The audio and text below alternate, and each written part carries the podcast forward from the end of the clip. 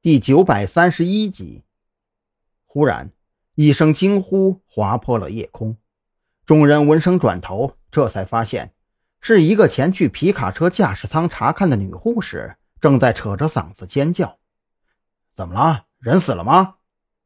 随车的医生经验丰富，他以为是驾驶员死状太惨，吓到了女护士，当即一边往跟前走，一边开口劝慰：“别怕，别怕。”你闭上眼睛，别去想就好了。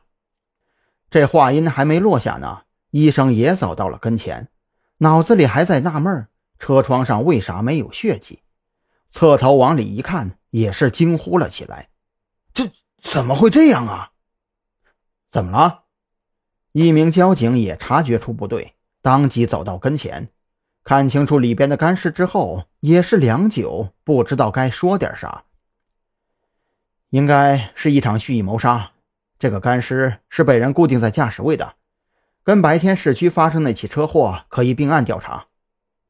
张扬苦笑着开口解释，不得不承认，他的好奇心完全被勾了起来，迫切的想要知道究竟是什么动机会让凶手如此丧心病狂的三番两次作案，更想知道凶手到底是个什么样的人，对那年轻妈妈。又有着如何的深仇大恨，值得用如此蔑视法律、挑衅警方的手段来进行作案？听完张扬的解释，几名交警你看看我，我看看你，最终还是决定把这场交通事故的定性权交给刑警。一番电话打完，十多分钟之后，一辆刑警队的越野车赶到了现场。负责出警的人里，张扬还认出来一个熟面孔。名字叫不上来了，但是能隐约记得啊之前曾一起行动过。哎哎，张哥，那名刑警也认出了张扬，他扭头看了看周围，又认出了蓝雨桐。呃，兰姐，你也在呀？嗯，还是先别叙旧了，拍照留证，然后恢复道路交通。交警有些看不下去了，心里寻思着，叫你们过来是给交通事故定性的。不是看着你们搁这儿拉家常的呀！终于，在交警、刑警以及医护人员的配合下，两辆事故车很快就被取证之后装上了拖车。粉红色迷你的司机已经确认死亡，唯一的幸存者，也就是那个年轻妈妈，也被送往最近的医院进行救治。道路在半个小时之后恢复通畅，可以定性为蓄意谋杀。这绝对不是一场事故那么简单。刑警负责人很肯定地给出了答复，这个答复意味着这起交通事故正是从交警队移交给刑警队负责追查。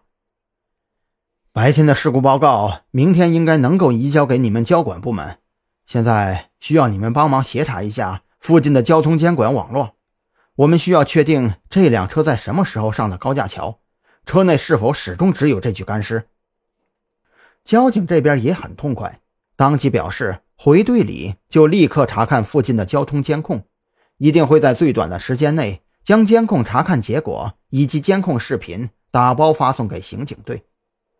送走了交警和刑警，张扬看着郑浩天开上来的商务车，陷入了沉思。人是抓住了，可是去哪儿审讯呢？总不能带回宾馆审讯吧？这玩意儿。整不好，到头来还会反咬一口非法拘禁呢。思来想去，张扬最终一狠心，一咬牙，先不管那么多了，带回宾馆再说吧。总不能就这么待在荒郊野外吧？想到这里，张扬安排身手最好的郑浩天跟车看守，由韩立军来驾驶那辆车门上已经被打了好几个枪孔的商务车，自己则是开着韩立军的 SUV。带着蓝雨桐一起返回宾馆。